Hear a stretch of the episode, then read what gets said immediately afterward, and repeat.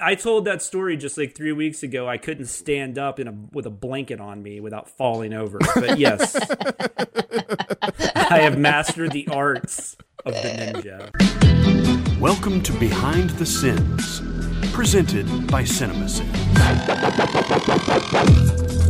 Welcome to Behind the Sins, a weekly look at everything going on inside the world of Cinema Sins. I'm Aaron Dicer, and I'm joined as always by Mr. Jonathan Watkins Hello, hello. and Miss Danae Hughes. regretting the ham and beans. we write for Cinema Sins and TV Sins and do various other things inside the Cinema Sins universe as well. I'm sorry, I should have called you Mrs. I don't know why I said Miss. I apologize. That that was a weird thing. Oh, I don't. I don't. it doesn't I matter didn't though, hear right? It. Yeah. Not, not to me. Yeah. Yeah. To some, it might matter, but not to me. I can never tell like if people say Ms. or Mrs. half the time. So Yeah. Yeah. It's super important. Super important. Don't want to, you know, don't want to say the wrong the wrong title. That would be. But what a if she got thing. divorced yesterday? I mean, we don't know. We don't maybe know. You, You We never haven't maybe know. you talked to called her since the right thing. I mean, I see Justin in the background crying. I don't know why he's crying. You know. Maybe he just got dunked on. wow, that's like a callback to an old video plus an old podcast episode. Right, right. See, I just Love it. Yeah, that's that's a that's a big stretch. Hope hope you all got that one. Uh, is I it, can't Yeah. believe. Go yeah, ahead. this week this week I learned about um I was trying to think of an old YouTube video that's really old, but I couldn't think of anything, so that joke got ruined. Never mind. my my my new favorite thing on Behind the Sins is Jonathan giving up on a joke halfway through. It's the best yeah, you thing- got to, it's man. the best That's thing like ever. you do that. We do that when we're writing too. Right, I know you guys do. That was Danae's joke last time. Was welcome to the writing process.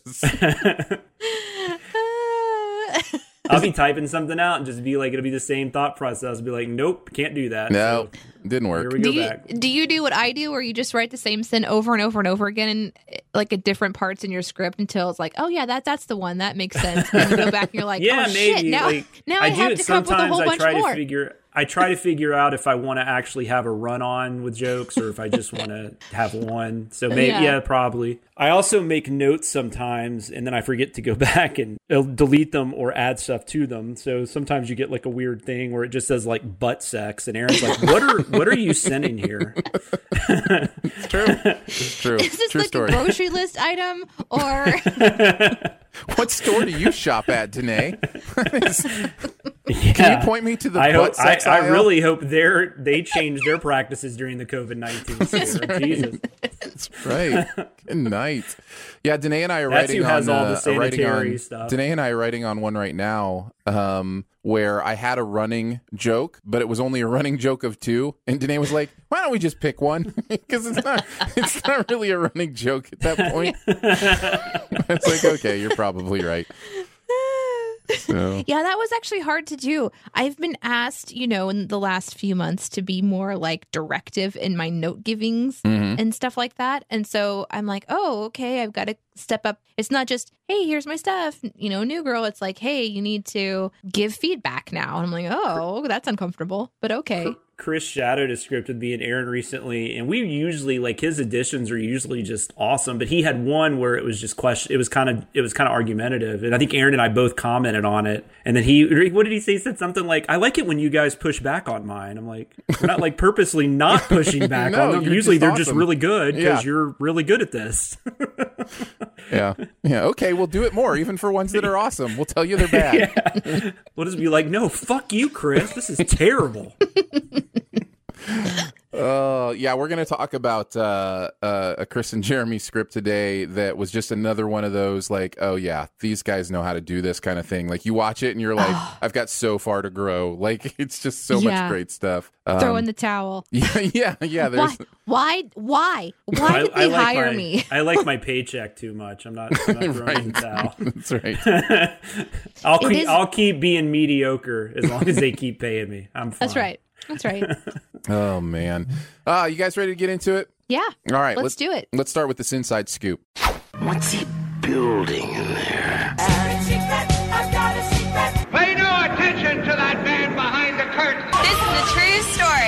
We're going to take a look at the videos that released on the uh, CinemaSins different channels this week. Talk a little bit about the process of sending them, uh, how we felt about the show or movie in general, and uh, also some of our favorite sins, those kind of fun things. Uh, we kick it off in the TV sins world. Uh, we're still on SpongeBob SquarePants, but this is the last one. Uh, Frankendoodle. I shouldn't say it is the last one. It's the last in this run, at least. I yeah, I have a feeling we'll we'll probably be doing. It's more been fun. at some point. Yeah, I've really enjoyed Yeah. doing SpongeBob. Uh, this was a Hughes uh, Watkins script, so uh, Danae and Jonathan. No, Nope. no, it's not. Did I get that wrong? I did not write on this. Hold on, hold on. Did I did I not adjust the? All the other names are right, right? Yeah, I think they are. so. I think they are. You have one job, Aaron. I know, I know. I, I messed it up. Uh, it is a uh, it is a Dicer Hughes script. Uh, Danae and I wrote on this one uh, for Frankendoodle, uh, which of course is the one where SpongeBob magically finds a pencil that has been dropped to the bottom of the ocean instead of floating God, for this looked reason. weird. I I have not seen this. I just watched the video. This looked really bizarre. This looked like a if you were taking something of, of medicinal value, Yeah, you you might get something different out of this episode. Yeah, the the premise of this episode is that a pencil sinks to the bottom of the ocean and can create life, essentially. yes, yeah. At least for SpongeBob. I think uh, it's weird when they do the live action stuff too. Like I know they've done that in one of the movies too, but like I just that's it's so bizarre because we had that with the Super Bowl thing with the football game where they showed the actual crowd. Yeah, anything uh, above the ocean is usually live action, I guess. Yeah, So you said at least for SpongeBob, but Patrick drew a little jellyfish too. So Oh, that's true. Yeah, Patrick. it's a can use- magic pencil. It is definitely a magic pencil. And, this uh, is a, this is one of those moments when my daughter wanted to watch this show with me, and and so the last few that I've worked on was like chocolate with nuts, which had an obsession with chocolate and screaming. So then you kind of know what's going to get in her little head, right? So now she's sort of more interested in chocolate. Imagine that, and she's definitely screaming more. So maybe that was part of the problem. I don't know. It's frustrating because I'm like I exposed her to this, and now she's doing this thing. Was it the same thing? But then Frankendoodle, she wanted to watch that one, and I'm, oh, man, it's a little bit dark. I mean, SpongeBob straight up kills somebody in this episode, yeah, but she's she's not going to get that though. and it's kind of got this, you know, where the pencil tries to Yeah. come to life and, and retaliate, and there's just this sort of more aggressive energy in this. So she watched this one, and she wants to watch it all the time now. So I've I've really screwed my kid up at this point. no, point. you know, it's one of those things as a parent. Like, it, listen, the uh, the What am I saying? She's downstairs watching Lion King with my husband. Right, right, That's messing her up. right. That's the. That's what I was gonna say. Like, like it's one of those things where there is definitely something with kids where they do copy what they see. That's a legitimate thing. I remember showing my boys Karate Kid when they were age two to eight, the four of them. And they beat each other up for the next month. Like it was Yeah. just, mm-hmm. you know, they just they Oh, wanted to do what they saw in the movie. And I was saying the same thing as you. I've made a terrible mistake. You know, my my children are now going to be aggressive people. But the good news is the majority of what they learn to enact is what they see you do. Or maybe that's the That's bad true. news. I don't know. That's it depends on who you are, but Which is why I should stop yelling so much. it's why you should stop creating magic drawings with pencils, Danae. It's just Did you want to? Did you see Back to the Future when it came out, Aaron? I know you didn't see it in the theater. No. Did you get to watch it at a young age? uh, I I had watched it before I went um, before high school. I think I had Oh, watched okay. it. Yeah, I just remember that was one where my mom was just like, "God damn it!" Because of course, like me and my friends just wanted to ride skateboards, holding on to the back of moving vehicles. No, Like that was all we wanted to do. And Teen Wolf wasn't any better because fucking Michael J. Fox, man, he was screwing up kids. Because Teen Wolf, they ride they ride on the top of vans. So that Oh, that's that wasn't- right. Yeah. Yeah, yeah. Yeah, it'll happen. Uh, all right, back to Frankendoodle. uh, I I don't really have much more to say about SpongeBob that I haven't already said. I think in general I love it, but I love it because I realize how non sequitur it really is. It's not trying to say anything, be anything, do anything other than we think this is funny. You know? Yeah, And it's just silliness. and this episode specifically, I really liked. I, I have a thing for animated shows that play with the meta ness of animating within the animation. Like growing up, that was one of my favorite things. Like if I'd see a Disney short or something like that, where the animator started playing into the story and they would erase the character or draw more for the character. Like for whatever reason, that clicked this part of my meta brain that I really enjoyed. And so that, you know, I really enjoyed that here as well. So, but I don't really have anything else to say. Who came up with the Doodlebops outtake? That was me. That that shocked me. My daughter watched. Talk about a show my daughter watched as a kid that was annoying when she was younger. Was Doodlebops came on Saturday mornings. Yeah, it uh, did. when she was really young, and I, I still know songs from that show. That's how much I was exposed to it. In fact, my wife quite frequently uh, sing "Get Off the Get on the Bus" Yeah. to each other. That is a Um, weird yeah. show, man. That is a Oh, weird it's so show. weird. Even weirder than SpongeBob. Yes, I somehow. think, I think you're right. I think you're right. Kids TV, man. Uh, especially live action shows like that. Um, it Yeah. made the Wiggles look normal. right, right. Mm-hmm. Very good point. Uh, either you guys have anything to say about the episode itself before we move on to the, Oh, the I- since? I didn't write on it, I'll ju- I'll just say a few that I really liked. It was really funny. Uh, Jesus Banksy just got real dark. Yep. Uh, the Danae mentioned the murder, but I like that you guys uh, brought that up when he erases the the thing. Um, and then I just at one point it just says you guys just said, "Dear God, are we still spinning spinning the logic of SpongeBob?" Yes. and then I wrote "Spear me down," and I don't remember what that was in reference. Oh, it's to. just a Oh, pun. It's a bowling that pun. was one Oh, of- that's right. Yes, now I remember. That was really funny. Oh, and then the uh, or you could, you know, swim. That was also That's the main thing in this world that gets me. It's just like you're in water. Why are you pretending like gravity is a problem here? yeah. Cup your so many hands. times. Why would you have a pool? Why would you have a bathtub? oh man, yeah, yeah. It's just, or you could, you know, sorry to sound like a broken record here. Just swim. Just swim. out of that thing. Fine, just fine. Uh, I uh, I wrote down, uh, is this pencil made of hopes and dreams? Uh, because it it sank so fast. I thought that was hilarious. Um, and and also, Danae, I was glad that you like that. I just completely missed that. I completely missed that a, uh, pencils float. They don't sink. They float. And that Yeah. one sank like it was made of, you know, well, Stone. actual lead instead of, you know, a little bit of lead in the middle of wood. Uh, so, there was I, lead in I, it. I definitely went to a few sources just to confirm because you know you think you know something and then you write a sin and then the internet like reams you, so you like re- end up researching things that you know that you know Right. just to make sure that you know. and so I I went to some like YouTube channels where they do fun experiments for children. Will this sink or float? It's like yeah, they still float. And then I read about like there are some pencils that are made differently. Oh, is it a mechanical pencil or is it this? But as long as there's, it's like a normal pencil. Nothing will, that thing will float. It's certainly dro- not dropping like that. Um, Nope. Uh, let's see. Uh, the magic pencil can draw color now as well. Just you know, this pencil can just do whatever they want it to do. I thought was a good observation. Um, and yes, I, I also wrote down what you said, uh, Jonathan. I'm beginning to think this magic pencil is putting too much emphasis on the magic part and not enough emphasis on the dear God, are we still sinning the logic of SpongeBob part? That was a really good sin. You did great on that one.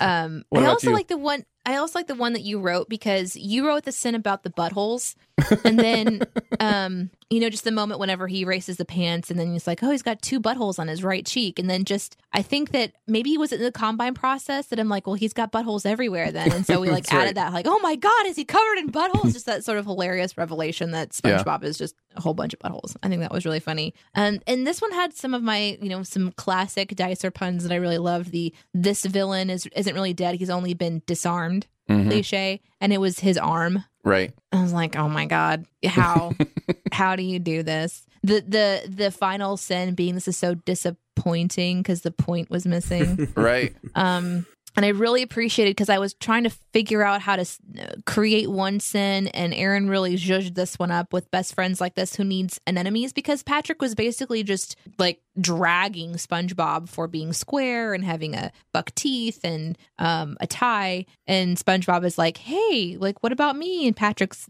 kind of like, "Oh no, it looks good on you though, buddy." and there wasn't. I couldn't figure out a way to sin that moment, but the anemones one is perfect for that. So again, that's why we have two people writing on these. Yeah. because And of course, that's Somebody uh, always- that's uh, famously done in uh, Finding Nemo as uh, as well. Except for I think he says with fronds like these, who needs an an anemone, which is a word I have trouble saying.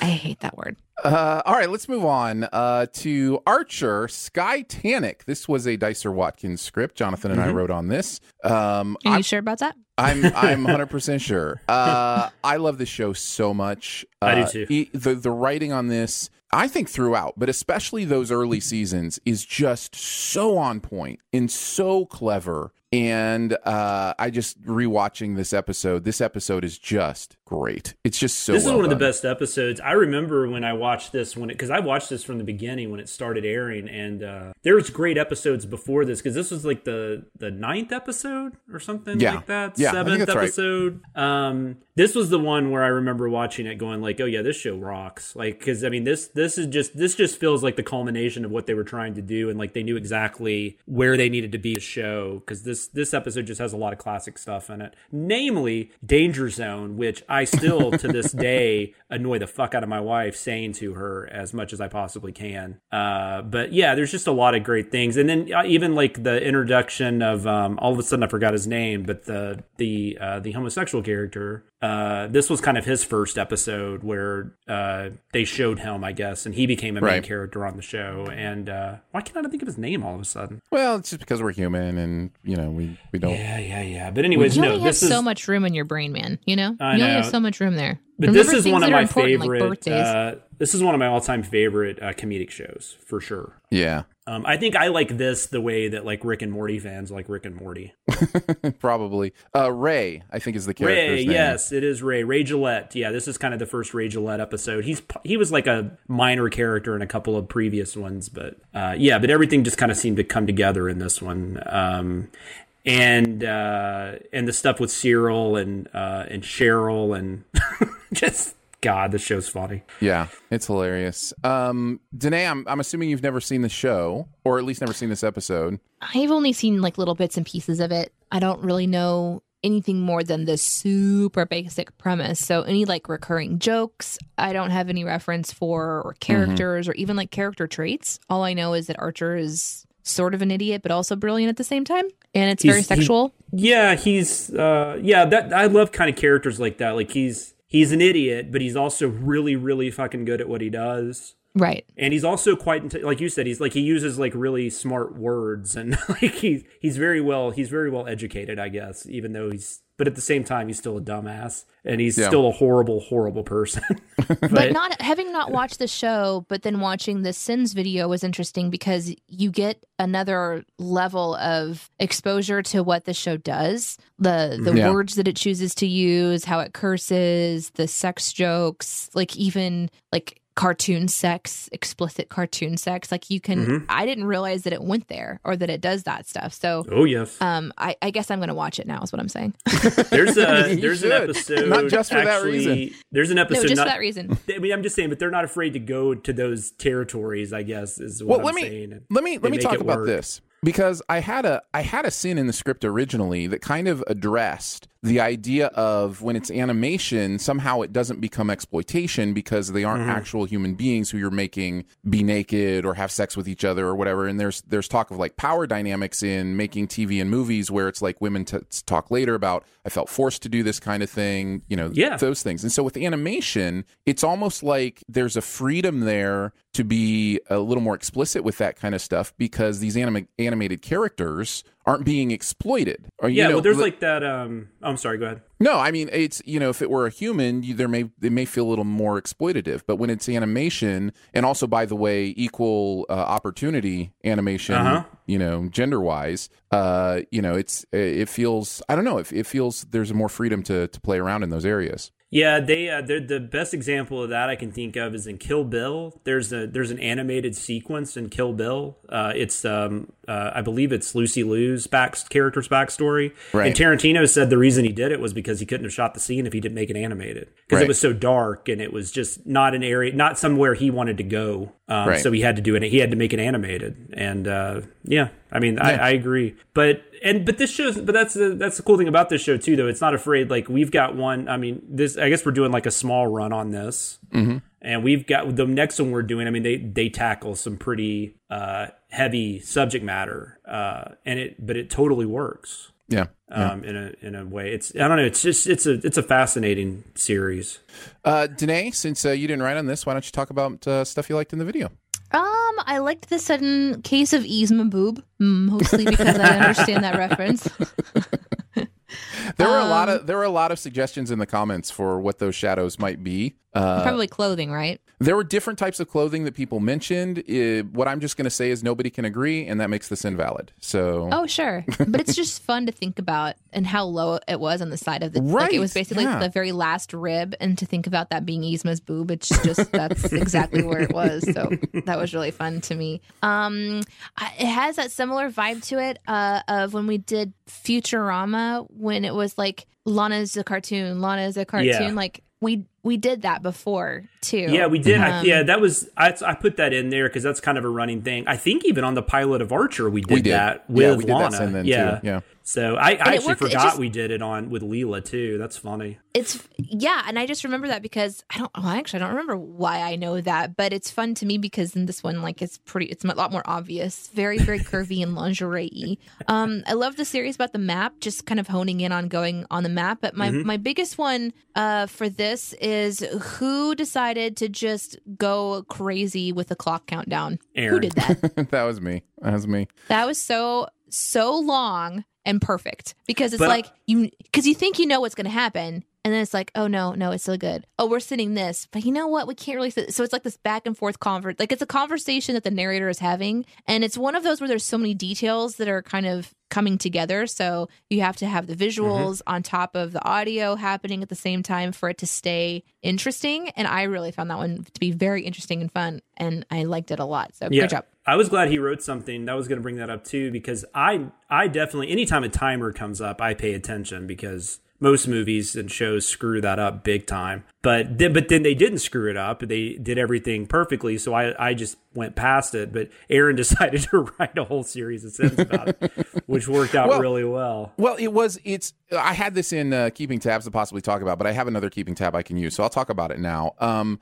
it, it really is an accurate representation of what happened in my brain. Uh, I mean, it is. It. I just decided to write what happened, which is I was like, haha, gotcha, Archer. You did a timer. Bad move. And then every Yeah. one I checked, just down the line, it was exactly correct. And I so I thought, oh, I'll write that. And then I thought, let's go to the next level and see if we can get them once it speeds up. And what's crazy about that timer is it speeds up to exactly whatever I say in the video. I don't remember right now. I think it's four times. It, It speeds is. up four times as fast, and the math still works out. They had every permission not to care at that point. Once you speed up the timer, it does it doesn't really matter. We can't really prove you wrong, um, but it works. It speeds Yeah, up it exactly does. But, but what's funny is though that was still a very problematic scene though because the whole thing with the Ray character, like they're on video with him, and right. they never just show the the back of the bomb or the the Right. the label or it you know i mean it's you know so we were able to also dig into those types of things. And um and then i think the biggest because that's the thing with archer. I mean it's it's obviously it's supposed to be over the top and it's supposed to be silly but there were things in here we were able to grab onto like the captain's plan didn't make any sense um and that didn't feel like it was just the point like there were just Right. because I mean, like you know, like there was. I think Chris actually added that sin. Maybe you wrote it. It wasn't me. I know where uh, he makes the comment like, no one wants to ride on a blimp for a week, and he's like, yeah, but wasn't the wasn't it sold out? right. Yeah. Sounds like everybody wanted to ride the damn blimp. You know. Uh, we also got called out on that, by the way. Did you see that in the comments about? We made the comment about him saying that the the cabins were full. So how would Archer and Right. Lana have a cabin? And then people basically said, well, that's why they were full because he had one set aside for them. Which fine. If you want to, if you want to nitpick us, we're nitpicking. So I think we could. I, we may. I'd have to go back and check, but I. Yeah, think I mean, the, and, the you idea know- was there were two extra cabins when there should have only been one. I think. Was yeah, that's what I, that's but- what that was the understanding that all three of us had, including Right. Chris. And so I feel comfortable with that. But you know, whatever. I mean, Well- I, I, I'm cool with being nitpicked. I'm nitpicking, so whatever. I got nitpicked on uh, on one of my sins on this that I'm saving for the comment section, um, and I'll just say uh, I was wrong. I'll just tease it by saying I was wrong. So I'm excited to talk about uh, uh, how I messed up one of the sins a little bit. Um, Oh, and then, but one thing about the comments to this one I did want to point out was that people seemed really happy that we took so many sins off. What's funny about that, though, is they're not recognizing that we added a bunch of sins. that's right. so we could take them off. That's but, right. we uh, did. If that makes you happy, you're welcome. We're just doing our part. We're just doing our part. Uh, But, the yeah, only, no, the only other great thing that hasn't been mentioned is I really love the line. It was my sin, and you took it. Uh, that Yeah. that really made me yeah, laugh. that was I. Re- that was one because I don't know. I just always, I guess we all try to like take the older uh, running gags and do new twists on them, and Mm-hmm. that was just something that popped up. I feel like I used that. I used a. I used that again. In fact, what's really funny. Well, that's never mind. I'll talk about that when we talk about Skywalker. But um, but yeah, yeah, yeah. No, that was uh, that was a fun one to write. The uh, the moment where she's like Captain Lammers, and he goes, "Could read Velma."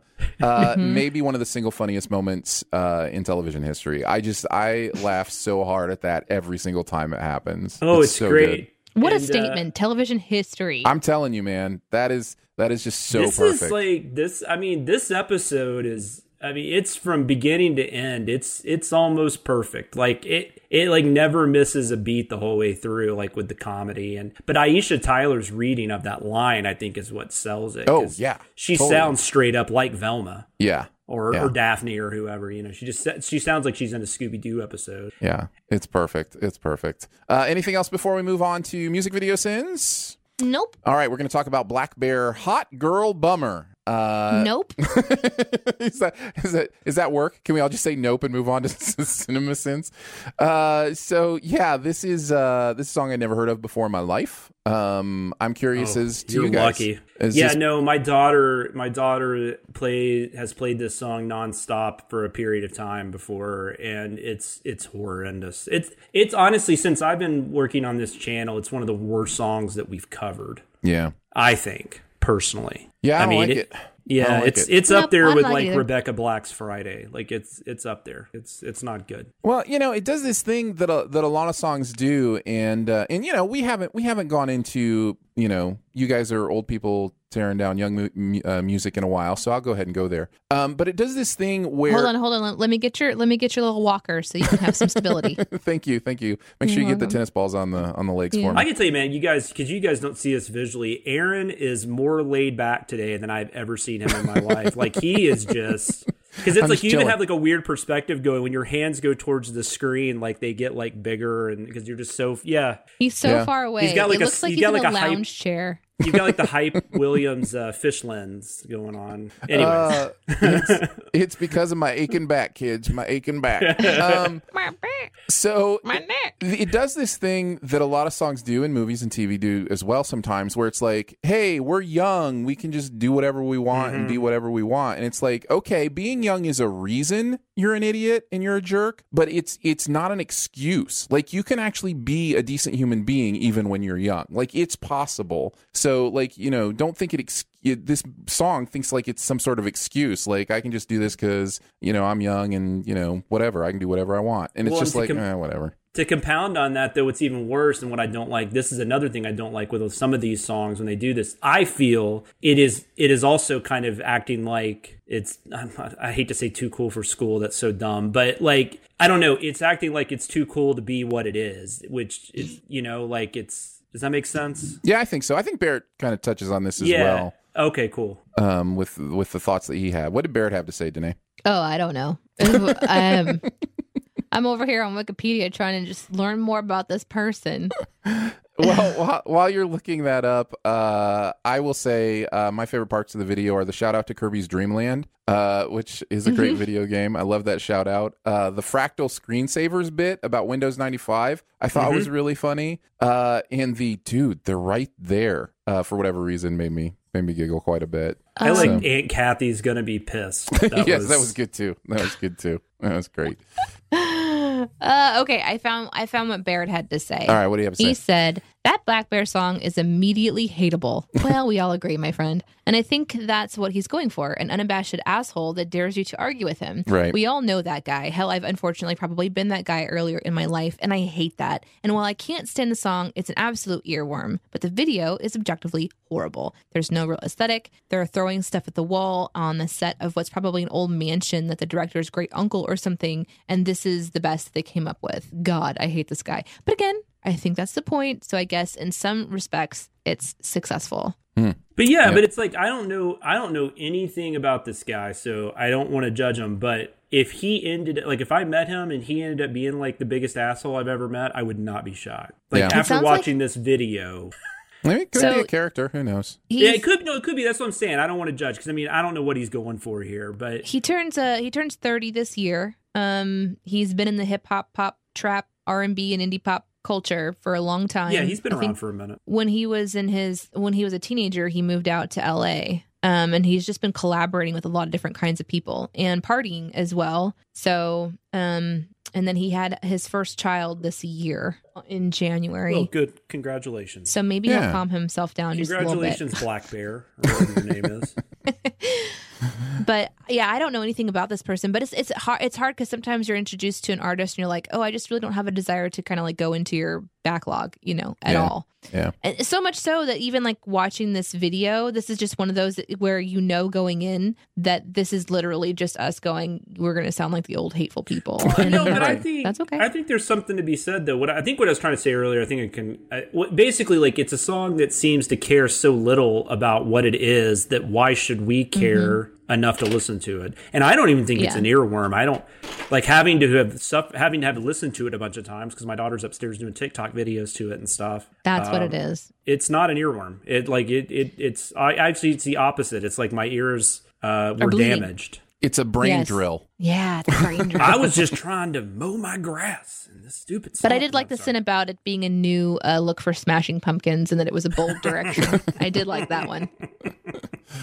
Uh, if there's nothing else, we'll head on to Cinema Sins uh, and start with a little movie called Star Wars: The Rise of Skywalker. Uh, people have Oh, been waiting Lord. for this one. Uh, yes, they have. I- Can, do we have to start though with our conversation about the whole voting thing? The whole voting thing. Oh, What do you actually, you, know Yeah. what? The first thing I wrote down on here was "Her" is way better than this movie. Oh, oh yeah, that's right. But, Danae, I mean, won. but that's, that was Force Awakens.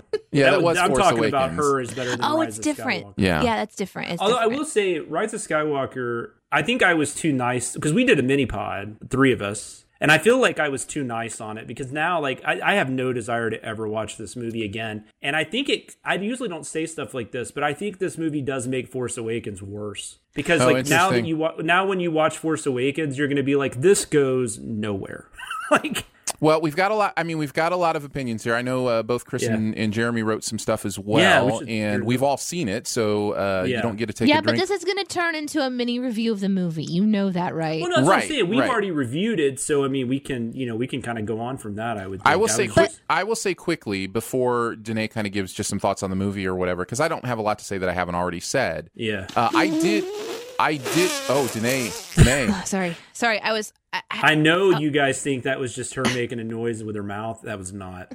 That was Do you real. need? No, that was that was her. That was her needing to go first. I think. That was the No, ham. That was the I- hams and beans. that was that was me stopping what I had to say, and it's dead now. I killed it. Go ahead, Aaron.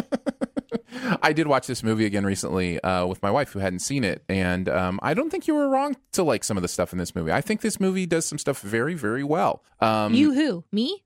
no, uh, uh, Jonathan No, I don't know said. that. I, I, Oh. I just don't think like it. I've watched it a second time, and it it did not. What I liked about it did not hold up as well as I thought was it would have. Okay, I had the opposite experience. Yeah. What I liked about it actually, uh, the second time I liked even more. Um, and uh, I think this movie is a fun movie to watch. I just think it's very, very flawed. And yeah, I think yeah, it's very flawed. It's it's Yeah. not terrible. I believe I'm not I'm not going that route. I mean, it's you know, it's it's a it's a decently made film by J.J. Abrams, so it's it's fine. But Yeah. uh, I just I just hate that this they cut they and they covered this in the video that this.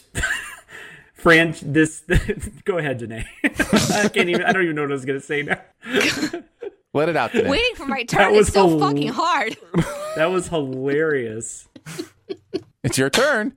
We're I'm waiting. sorry. No, no, no, no. I, I feel. Go ahead, Jonathan. Finish what you were saying. No, I, I can it's fine. I was just I what was I saying? I was just saying that like I just I just I hate that this this storyline really doesn't seem to go anywhere. Like and they talk about this in the video where like all of this like it, I, I don't really get where these people are trying to go and like I don't get what the bad guys are trying to accomplish and it just all of it just kind of goes nowhere. It just kind of meanders and so now like when you watch Force Awakens, which doesn't really stand on its own two feet because it's got to have stuff it it builds up stuff that's coming later. It's just kind of sad to think that it doesn't really go anywhere interesting, in my opinion. Danae? That's all I had to say. Uh, I don't remember anything I was going to say now. Just Well, I'll tell you just- what. I tell you what. If if I if, if I start talking, just interrupt me when you have something to say. No, I I, give you really permission. do remember what I was going to say. Okay, I just say- wanted to. I just wanted the audience to go, "What? No."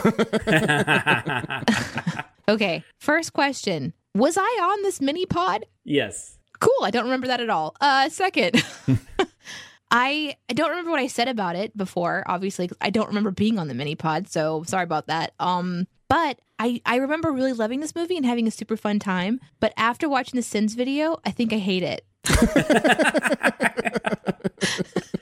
like like first let's just go back and like just pat on that thing we said earlier in the episode that when you see a, a video like this by um the two guys the two like like patriarchs of our channel like makes you question everything that's going on while also my love of this movie is crumbling around me so at the end of watching this video i'm like i don't even know what exists anymore it was it was a really intense experience where I was like, that was so good and so bad, and I don't even know what's happening. Well, yeah, and you're you're way you're a bigger Star Wars fan than I am too, which I should preface that by saying I'm not like I'm I'm not and I'm not as into this franchise as as everyone else on the Sins team is. We Well, So we it doesn't really bother me. It's just I just I find that I don't know, just don't really have an interest in vi- revisiting it. I could Mm-hmm. I could talk about this movie a lot, but I Yeah. don't want to spend all of our time there. So, Danae, let's hear what uh, what the guys had to say about their process. Uh, Chris said Rise of Skywalker feels like Disney trying to make up for what they thought was a mistake with The Last Jedi, and they tried to pull it all together in the final chapter. The second movie is considered anti fan. This one is all about the fans, and it doesn't make sense in the end. The movie is fine. I just didn't like where the story ended up. Let's dig up Emperor Palpatine one more time and force him into the story. Let's have him continue making the same mistakes he made with the original trilogy. The most curious part of the movie is the introduction of the Sith Wayfinder, an absolutely unthought out scavenger hunt for it, and them literally sinking into quicksand right on top of it. And when I first saw the movie, I was generally happy about it, but on the second viewing, the averageness of it was disappointing. Also, with all of that fan service, if you see Luke doing things in death that he like he did in life, then you should see, also see a bunch of Jedi ghosts coming to help. So much potential is wasted. And that's what he said. I And agree with and that That's the part that was super super hard for me as I was watching it. I'm like, uh, that's a good like literally my notes of watching this. I'm not I'm not referencing how much I love to sin. I'm like, no, that was a really good point. No, that was a really good point. Why did Yeah. that happen? Yeah, yeah.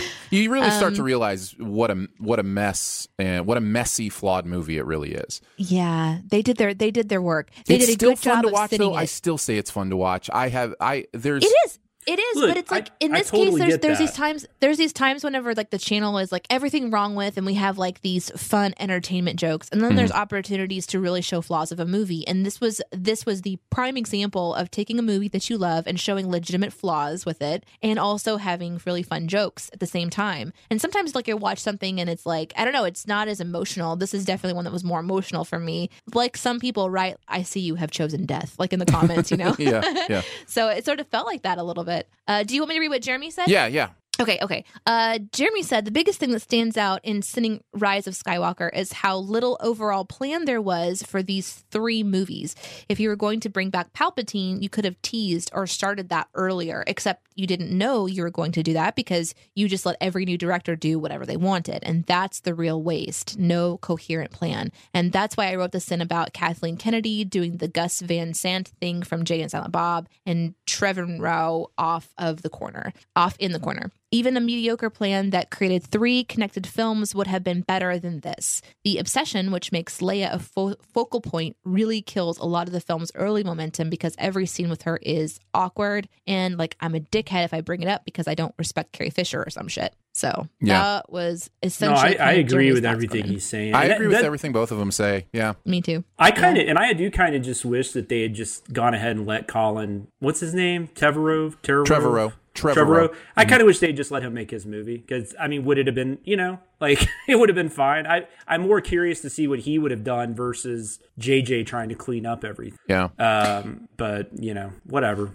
I I uh, I agree with everything both of them said, and I think the video and them focus on the you know the two things that make this movie a mess. One is lack of planning, you know, as far as like a throughway for the three movies. It is so evident, uh, and it really damages the final product. Um, and I'm glad they they brought that up. And then the other thing is the fan service. Like it's just it is Yeah. it is a movie that is all about that at the expense of stuff that makes sense. And it's like when and you notice it more in a condensed thing like this. And obviously, we're pointing out everything wrong with it. Like it's a very purposeful point of what we're Mm-hmm. doing. But seeing it all together like that, it almost it's so undeniable. And that Mm-hmm. that was difficult for for me specifically because I had such a fun time watching this. But like literally every note, it's like Chewbacca's death. Yeah, why didn't they see this? Like, oh, that's a good point. Yeah, you know that's an interesting thing about the weapon and the ruins. Like, what if the ruins would have changed shape over time? Then what? So when was that weapon created? And it's just like you start Yeah. questioning everything, and then you realize how much of it's just you just unplug your brain and you go along for a happy ride of nostalgia. And so it turned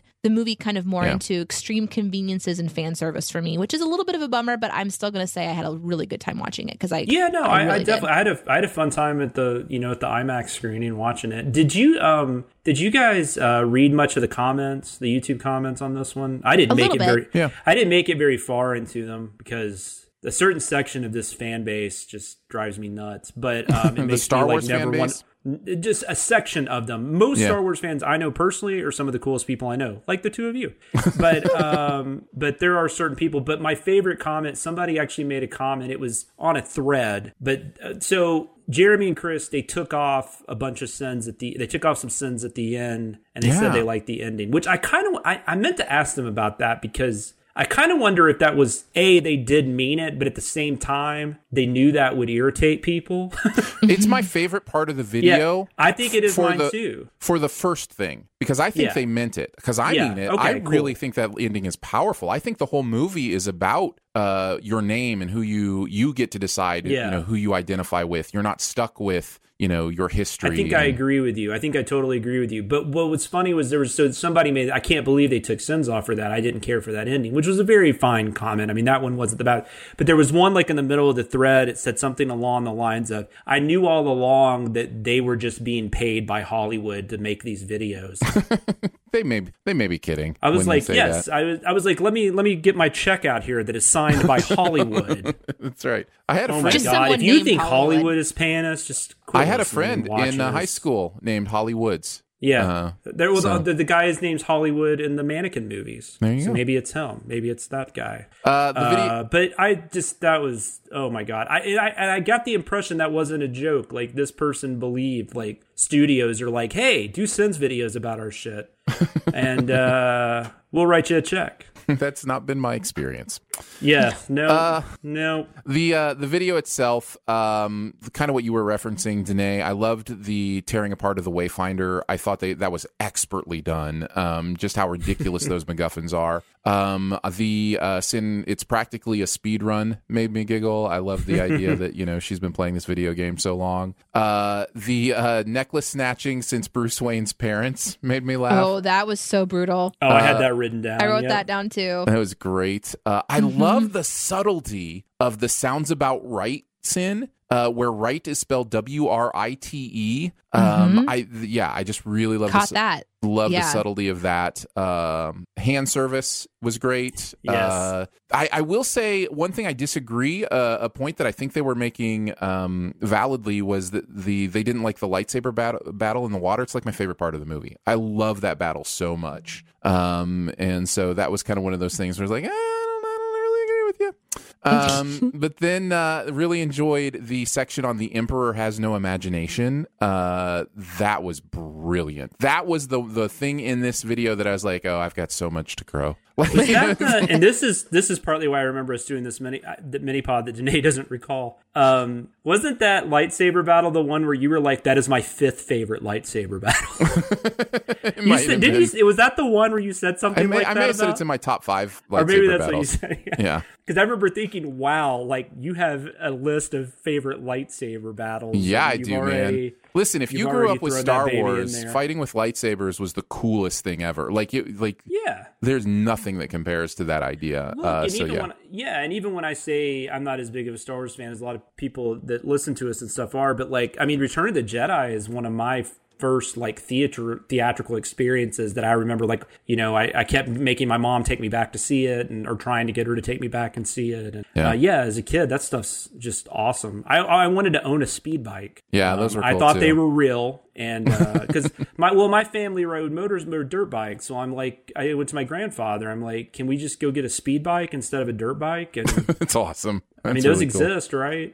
Uh, I also liked the uh, Atmo is Obno uh, joke. I thought that was great. Uh, the, Can I tell you something about that? I actually have a story about that. Yeah, please do. Okay, so Jeremy and I wrote a script uh, for another movie before this that a, a CinemaSins script, not a not a not a screenplay, a CinemaSins script for a video that we had to get done early so it could get on the channel. So that this one won't be coming out till like later in May, maybe even June. But they say Atmo in the movie that we wrote, and and I and so I actually wrote the original. I wrote that sin in a different uh, in a different for a different movie. And then Jeremy texts me while he's working on Skywalker. It's like, dude, you're not going to believe this, but they say Atmo in this movie also. I'm going to go ahead and just do that sin here as well. I was like, Oh, that's hila- fun. Yeah, that's hilarious. It, it's just one of those things we've never noticed before, and then they did it in two movies within a week. So you Uh, wrote on this video. I should have included your name on the, in the credits.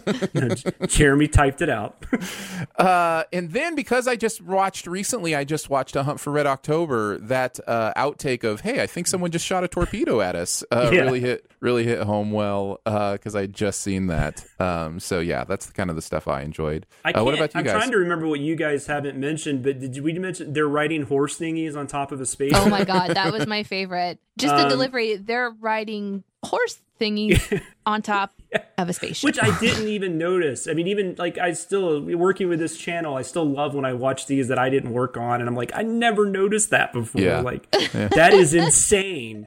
Like I just took that for granted. Uh, comparing Carrie Fisher to Sop- the Sopranos mom, I thought was interesting. Uh, Reggie Jackson was a very uh, funny son. Um, and then yeah, I think I think that. Oh, and then they said really wish C-3PO would die. thought that was I thought that was quite funny. Uh, I really enjoyed them pointing out like uh, how often um, he was asking about how he knows so much about flying and repairing, Mhm. and that's like what he does with Poe. right. Uh, Yeah. it, it was like another one of those where I'm like, oh yeah, that's a really good point too. Um, but as far as other things like that weren't just ripping apart the movie that I thought I liked a whole bunch, uh, I really enjoyed the um, the I just do what the cocaine tells me. That was one of my favorite moments. Just sort of like this feverish writing. Mhm. The um the rage ocean taking a break at the appropriate time. I really enjoyed that one. Uh everything about pointing out how ghosts shouldn't be able to handle objects and then coming to fight. I re- that was another really good point that I enjoyed. But um the biggest one that sort of like I'm gonna have to think about a lot, and and some of them I thought as I watched it, and but now the whole killing the emperor with his own lightning that was like a little aha moment for me because I finally was I think I realized that's what they were trying to do, and Yeah. I still haven't been able to figure that out in my own mind as to how the emperor was killed and then Rey didn't turn evil. I thought she just sort of like used all the force power to stay good. So yep, this was a this was an epic one for me on a lot of levels. Yeah. I'm I'm glad to have watched it. They did a great job, incredible job actually. yeah. yeah, I don't think video. we mentioned this one either because this was my favorite dig on the whole like Abrams thing. Was this is like Spock yelling Khan instead of Kirk, Mhm. Right. which was not really subtle, but it was very. I, I mean, it is subtle if you, I guess, if you don't know much about Star Trek or watch the Star or the Abrams Star Trek movies. But uh, it was uh, that had me that had me dying. Like I just Well, it is an Abrams thing. You know, he, he Yeah, it loves to play the notes in in pretty much the same way and just you know alter them just a little bit. Yeah, it's interesting. Like I and, and I do love that guy, man. I mean, he's you know he's created some of my favorite television, and uh, you know he's done some really good movies. But there are things about him, and I like some of this. I like a lot of the stuff in his Star Trek movies. But Well, but but here's the thing: if this had been an Abrams trilogy, I think we're talking about a fantastic trilogy. Like here's Possibly, yeah. That's what I'm saying. Like I just he he felt he was locked into a corner trying to get back to where he wanted to go after Rian Johnson took it a different direction, right? And so yeah, I I just think if if he oversees the whole thing, we're having a totally different conversation. Well, and also like, and I'm going to talk about my Beyond the Sins uh, pick. Actually, gets into like the idea of like you know what social media we had at a certain point in our life and what we have now. I mean, we know so much about the make. Well, we think we know. We probably don't know half of anything that's really going on here, but we have an idea that we we have some ideas of what was going on behind the scenes, and which we wouldn't have known like in the you know early '80s. There's no telling what Lucas and Spielberg were fighting about, and not Spielberg or Lucas and um, whoever. I can't even think of who he worked with on those films but um, my mind just completely went blank. But I, I, can't imagine what was going on behind the scenes of the original film. Yeah. Uh, but what, with us having so much knowledge of what's going on behind the scenes now, I think that also feeds into the narrative. Sure. Of of the films themselves, which is is interesting. Yeah. So uh, great job. Uh, let's move on to uh, another great movie, uh, Catwoman. Um, this wow. was an Atkinson Dicer script. Uh, so Chris and I wrote on this. Um, do you think like do you think Barrett like because you know because uh, I I mean uh, you got called into this later right? Yes. I guess we should say. So I think like I think Barrett pulled a hammy. Like I think he faked a hammy pull for this because so he wouldn't have no, to I'm, write I'm on it. Kidding. Obviously, I'm very much kidding. But yeah, this movie's horrendous. Yeah, it's bad. Uh, Danae, are people going to take a drink? Have you seen Catwoman? I hope you have. Drink, drink. I'm sad No, that it- I have. It's it's actually one where I think I remember being interested in it because I liked Catwoman. Mhm. Um and I like Halle Berry. Yeah. And so I thought it would be a good match. But then I if I'm my memories are more like emotional feelings. So if my feeling is I, I think I was told don't do it. By enough people who- enough people enough people went to it and they're just like don't it'll Well, ruin it for you. Not all And heroes didn't wear go. capes. Uh, those people are the heroes of your life uh, in that moment. Yeah. I, I saw and Chris this wrote the down his thoughts on this too, so I can read that whenever you're ready. Yeah, why don't you I was start with going to Chris's say, thoughts? I just wanted to say, I saw this in the theater. Obviously, never watched it again, but watching the video, I remembered everything that happened in this movie. it's that bad. It's It- yeah, it's you. so bad, like it just scars you for Yeah. the rest of your life. No. What Go Chris ahead. Yeah, what did? Chris have to say? Chris said he didn't see Catwoman when it came out because he heard it was terrible, so Yeah. he never saw it. Yeah. Um, and then, of course, the time came to sin it, and he couldn't believe how bad it was. The movie is basically half romantic comedy, like no one would come to watch it unless Halle Berry, Berry fell in love with somebody, and the editing is atrocious. During the action scenes, even if you're trying to cover up for the fact that the real actors can't fight, you don't have to cut that much. But even when the movie isn't doing an action scene, people are in mid sentence and the movie cuts to a close up and then back to the original shot. Even if you're able to get past those things, the plot is stupid as hell. Cosmetics that make people look young but have terrible side effects, and Sharon Stone will kill anyone who finds out. She supposedly has skin that's as tough as diamonds, but it doesn't even really factor into anything. The plot to frame Catwoman for her murders only comes after she's killed one person. Like the movie knew that Catwoman would be in the wrong place at the wrong time, but Sharon Stone certainly didn't. I especially liked how Aaron discovered that they had apparently cut two days out of the same day. Um, everybody is wearing the same clothes, and they just obviously reordered some scenes to make something quote unquote work that didn't before. It's just super bad. Was that the thing about Benjamin Bratt, like coming back to saying he went back to the Oh, office? it's it it, Yeah. it it totally destroys the continuity of the first half hour of this movie. Maybe even first forty five minutes. Um, That's funny. yeah, it was uh, it it it was uh, the other thing in my keeping tabs. So I should hold on to something in my keeping tabs. Okay, so no, I'll, yeah, I'll hold on it. to the, I'll hold on to that one for keeping But- tabs. This like DC does not know what the fuck they're doing with their properties. I'm sorry. Like they occasionally get a Batman film right, and they occasionally got like they got a first couple of Superman movies right, I guess. But like, holy shit! Like, and it's not that different now. I mean, but like then, I mean, this felt like one of those '90s DC movies that wasn't called Batman because remember they did like that Shaquille O'Neal version of Steel, and um, uh, Yeah. and there's you know there's some stuff like that. And that's what this kind of felt like. Like it was just a leftover from all that garbage. And like i think did did you say that? Did chris make a comment about it coming out a couple years before dark knight? Or was that in Yeah, it was like the next year batman Dark begins came out. Yeah, it was a year before batman begins right? Yeah. it's unreal. Yeah, I uh, I was just I was watching this this time and just checking things off my CW bingo card because it it really is an Arrowverse pilot. Like this is like it's got the the the skin that those pilots like to show. It's Yeah. got the you know the uber hustle you know young person who's just trying to make their life work and all of a sudden has superpowers and it really feels like a television show in that way. Um, so I I I I really think you could just slide Catwoman based on this movie into the DC uh, Arrowverse and and everybody be just fine. yeah, Uh, maybe they will what did you guys uh, think about the video? It was really, really funny. Um, I cannot believe. I'm assuming Chris wrote the '90s softcore porn sin. Yeah, yeah. Not to I say I don't believe have we an have experience with Gabriella that, but- Hall, huh? Not to say I haven't. I I don't have my own uh, stories uh, about those moments but, in my life. I just I can't believe we mentioned Gabriella Hall Right. in a in a Sins video, and I I can't believe I knew who Gabriella Hall was immediately. I was And- like, oh yeah, I remember No, her. Yep. No. Very we well. all do. We all do. Not everybody. Yeah, Danae was watching real porn. uh, we were just watching the the softcore stuff. Uh, but yeah, no, that was great. Uh, uh, dis uh, disguttle rousing yeah. was very funny. And I, I mean, Danae mentioned this with what Chris was saying and what some of what Aaron was saying, but I just I love the uh, run of the mill romantic comedies from the '90s and 2004 because it really did feel like that. Like, Yeah. it, it felt like a really bad romantic comedy from like 1997. That's exactly what it is. It's just a bad Yeah. romantic comedy. That's what this movie is. It's crazy. Oh, and the bonus round is that was that was awesome. Holly Sterry. Oh my god, so funny. Yeah, I just noticed that like the movie was very intent on showing her, you know, staring into the distance or looking dramatically Looking. at the camera. and- Looking. Yeah, because it's so cat-like. You know, that's that's what Yeah. cats Yeah. do, and so they were very very intent on that. And that Um, outtake package was was top notch. it was a lot of fun. It was a lot of fun. What about you, Danae? Um, I like the show, then tell, then show, and then tell again, just in case.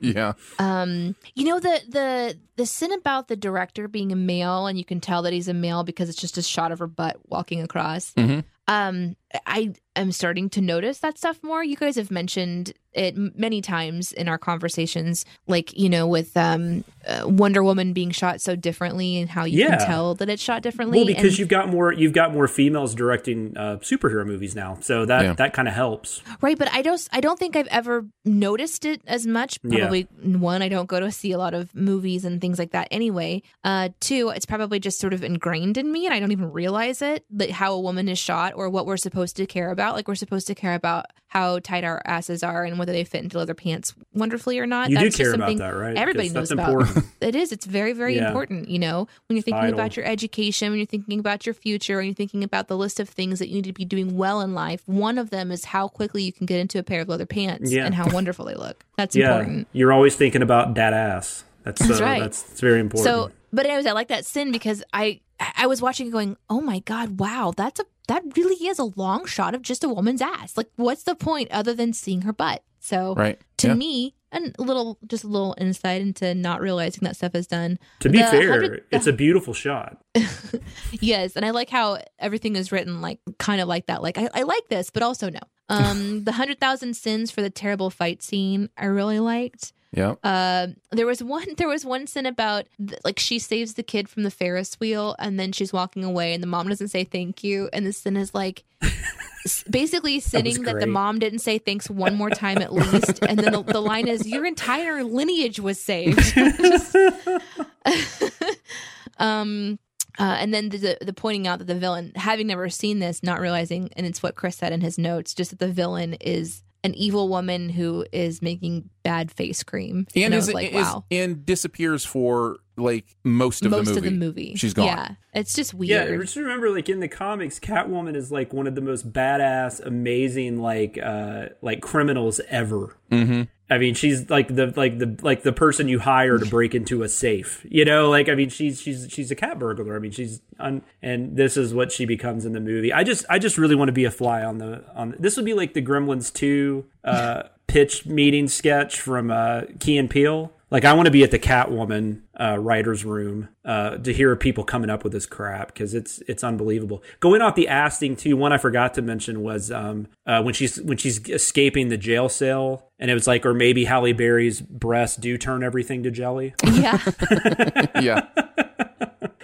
Yeah, yeah. There's there's so much in this. There's also that moment where she she teleports, and it's just one Yeah. moment in in the movie where they make it very clear that there is no possible way she could have gotten from there to there except that she Yeah. teleported. And it's like, where have you introduced that that's one of her powers? Like, it's just it's it's just such a bad movie. It's just By bad the way, overall. though, Halle Berry, um, just recently seeing her in John Wick Chapter Three, and then seeing her in this, which was you know 15 years before, she hasn't aged. So she, yeah, she doesn't. Some I mean- people, man. Uh, my favorite part of that, uh, the sin that you mentioned about, um, you know, obviously this was shot by a man, is the Mm-hmm. addition of, "in that man was probably from France.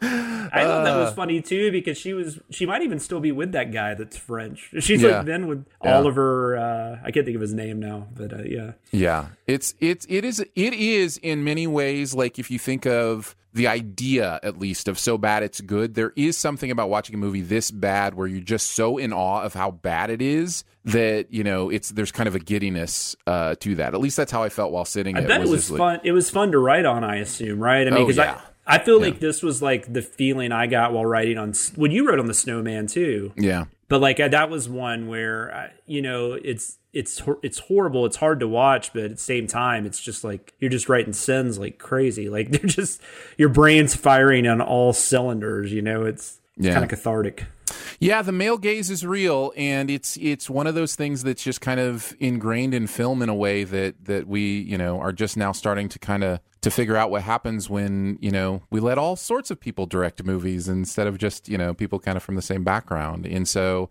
uh, i think have, it's I've had the same experience, Danae. yeah over the I, last I, 10 I think it's fascinating though because chris and i have discussed this in some movies we've reviewed in our mini pods like i remember the black christmas remake you know that was a slasher film directed by a female which is very uncommon Mm-hmm. and then um, like birds of prey uh, was directed by like birds of prey for instance like i'm curious like if a man directed that like and this is has nothing to do with the male gaze but like if a man directs birds of prey is there a whole storyline about uh, harley quinn wanting an egg sandwich yeah, right. because i don't think there is Uh, you never know. You never know, and that's And- what's important. And that's and that's not to say uh, a woman can't use the the camera to lustfully look at a, a Oh, woman or say, you know what I'm saying, or that or Yeah. that a man can't figure out how to shoot women as human beings instead of objects. Like that's possible, and people Yeah. do it. You know, it's just one of those things that does happen a lot. In fact, Danae and I just uh, send a movie that I won't give away, but it may be too much of a hint even to talk about this. But we just send a a, a movie together that I think is really benefits from having a female director because it is a movie that could very easily be male gazy and Mm-hmm. it shoots some very usually male gazy things in a very female gaze way and i just i i really respect that um so so yeah it's uh well, and to go back, and I wanted to go back on my Birds of Prey comment. When I said that, I said that with love. I, I really enjoyed that movie. By the way, I wasn't I wasn't saying that as a negative. Uh, that's just stuff like that is what's popping up in my head when I'm watching some of these movies with the knowledge that they're directed by you know a man or woman. yes um, but uh, catwoman could have been called male gaze the movie i think that is what we really need to land on here uh, CGI. yes. Yeah, I what a nightmare. Definitely not on my watch list. no i was bummed And Halle Berry is a beautiful woman, and Sharon Stone is a very beautiful woman. But I would not call that movie very sexy. Or that or that sin where it's like putting on your face cream that you have to like put your leg out like this to put your face cream on. thank you thank You don't do that. You don't. You don't, you just you were putting on your face cream before the show when you were doing that. You What have are to. ex- talking You have to be wearing a high heel and have a That's bare right. leg and extend it out from your body so As that it shows the as shape. possible. It's right. like whenever and if you could whenever arch we your back start a little bit too. whenever our camp like whenever Danae joins the video session before we record, it's always just her leg. yeah, yeah, Mm-hmm. that's right. very much. Very That's much. how I enter the room, you know, one leg at a time. Danae Hughes so has sexy. entered the room. Enjoy all your favorite sports like never before at BetMGM. Sign up using code Buckeye and receive up to $1,500 back in bonus bets if you don't win your first bet. When you register with BetMGM, you'll get instant access to a variety of parlay selection features, live betting options, and the best daily promotions in the business. And with BetMGM at your fingertips, every play and every game matters more than ever. Place your money line prop, or parlay bets with the king of sportsbooks today. Sign up using code Buckeye and receive up to $1,500 back in bonus bets if you don't win your first bet. BetMGM and GameSense remind you to play responsibly. 21 plus and present in Ohio, subject to eligibility requirements. Rewards are non-withdrawable bonus bets that expire in seven days. Gambling problem? Call 1-800-GAMBLER. In partnership with MGM Northfield Park.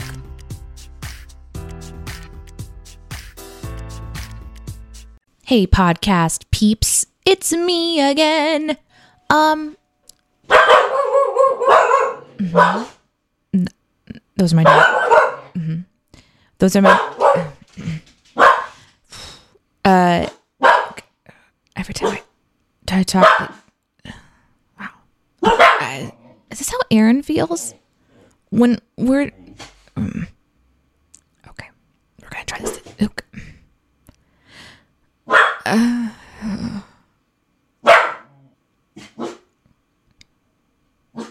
I just wanted to tell you about the survey again, which is at cinemasins.com slash BTS. So go fill it out. Uh, all right, let us move on to keeping tabs. The internet is a communications tool used the world over where people can come together to bitch about movies and share pornography with one another.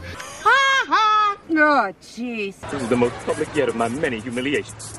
We're each going to tell a uh, story from putting together the content for the week, maybe a Google stir, uh, search, some strange research, uh, deleted sin, whatever we want to talk about. I've already kind of said what mine is, so I'll go ahead and uh, and talk a little bit about it. But it was that moment in Catwoman when I realized that everybody was wearing the same outfit as the day before, Right? and I was if- what a great observation. well, it, it, it- I guess maybe, but the thing is, she was wearing the same outfit, and so that is obvious. Your main character is wearing Yeah. the same outfit two days in a row. Now, listen, I wear outfits a month in a row. I was going to say you haven't know, been living with my daughter and wife through the COVID nineteen Well, self isolation. before self isolation. I wore the same outfit a month in a row. Like this is like I I am very uh, uh, bohemian about that kind of stuff. But in movies, it's not usually like that. So my Yeah. my antenna went up right away, and then I started noticing. Okay, her best friend is wearing the same outfit. Okay, the guy who said man sandwich is wearing the exact same. Like everybody is dressed exactly the same. So I did you know a little bit of research. There wasn't a lot on it um, other than people, other people have noticed it. And so the assumption is, I don't think anybody's ever been public about this, but the assumption is, which makes a lot of sense, is they shot all of that stuff was supposed to take place in one day. Uh, those first two days were also supposed to be a really jam packed day where she starts off trying to save the cat. Uh, he comes and helps her with that. She runs to work. Then all the stuff with the meeting, all that kind of stuff happens that same day. And he comes and visits her at lunchtime, which, by the way, gives him enough time to have been to his office, then come to see her, and you know those kind of things. And uh, and by the way, going to the planet night was that same day. It's supposed to be that same day as way as well. So like this entire movie basically was supposed to take place during this one day. Um, at least the entire like origin story part of the movie. And they just decided for whatever reason, probably smartly in the end, that that's a lot of stuff to feel was packed into the same day. And so then they just tried to fix it without reshooting. And uh and it just it doesn't work. It changes so much about why people are saying things when they're saying them you know there's just all these little moments where you go ah, i can see it there too you know so um yeah that was a really interesting experience for me to kind of put that together and then watch the movie knowing that you know understanding the things that it that it had changed so That's really cool. yeah yeah it was a lot of fun uh what about you jonathan I actually I only worked on Archer and I didn't I didn't look up anything for that. So uh I go. don't have anything. No, I'm I'm I'm out. Danae? I looked up uh, whether pencils float, as I kind of already talked about, um, which brought me to this guy named Nick Zammeti's YouTube channel because he had, there was this YouTube video that was titled "Floating Pencil River," and so I was like, okay, that's what I'm looking for. But then I'm, uh, but it's about him making a table, and what he does is he takes like uh, material and he puts it in like an epoxy resin type thing, like he puts it all in resin, and then he sands everything down, and he makes these really interesting things uh, inside of resin. Um, and so I ended up watching several of his videos of him making these really interesting creations of various materials inside of resin that he then, you know, puts onto like a wood turning table and makes into something really fascinating looking. Uh, there was like a dragon's fire, uh, eyeball of Sauron looking thing that was really cool. Um, a lot of it was just like uh, I think there was one about like wine corks and random materials that are really interesting. There was one about molding daisies. So, anyways, if you like woodworking, eh, um, this is a really cool. I don't know. I just find this stuff. I, I love creative people and watching them do something that Yeah. they're passionate about. Uh, so this one was for me particularly fun know- to watch. Uh, he has like six hundred. Let's see, say six hundred and seventy three thousand subscribers as of today, which is a fair amount. And um, again, his name is Nick Zammeti. That's Z A M M E T I. And so, or you can just search for "Do Pencils Float" and look for the one about a table, and you'll find it. It's a very Do you remember having to look up stuff in encyclopedias? remember that? That was fun. Yeah, I do. I, I was do remember and that. sometimes like I just think about that like because Danae always finds this interesting stuff on YouTube and I'm just like God like what did we do like how did we how did we ever write a report? My daughter's gonna have it so easy. the library, man. We yeah, had to man. go to the you library. spent time in the library. I don't know how my kids would Oh. survive if they had to go to a building to research. I research know, and I stuff. actually, I, well, I mean, I'm not right now because of self isolation, but I actually enjoy going to the library. Although our library is not in the not in the best part of town. But I walked uh, to the library uphill both ways in the snow, kids. That's right. Oh god, encyclopedias were the worst though. There was like actually a Modern Family episode that's really funny where they make them get off technology for a day. Do you remember that one, Aaron? No, I don't watch. They- they- uh, oh yeah, Modern Family. I thought you meant. Fam- I thought you said Family Guy. No, no, Modern Family, where the the Phil and Claire they make their kids not use technology for a day, and like one of them writes a report on something, and she's like, "These encyclopedias aren't even up to date. Like they hadn't even invented photosynthesis yet." it's like she got like an F on her report. right right uh yeah youtube is the perfect place for channels to pop up that are just simple does it float and you know like there's So there are entire youtube channels that are dedicated to dropping like- things in water and seeing if they float. I've learned how to like cook things and you know build things that like I never would have been able to do 20 Yeah. years ago. yeah it's been pretty amazing um yeah no that's that's good stuff uh i uh, actually one of my uh good friends in the pop culture uh world that comes on the podcast sometimes on on uh, sif pop uh got his start with a youtube channel that was just throwing stuff in microwaves and seeing what happened that was like his whole his whole uh, Oh, that sounds career. dangerous. yeah well, it does, should and that's why of the we watch somebody else I- do it. I've blown up some shit not meaning to, so I I that's scary, man. I've had Yeah. glass plates just explode. Yep, yep, yep. All right, uh, I think we're ready to move on to the comment section. I appreciate your honesty. You're a real straight shooter.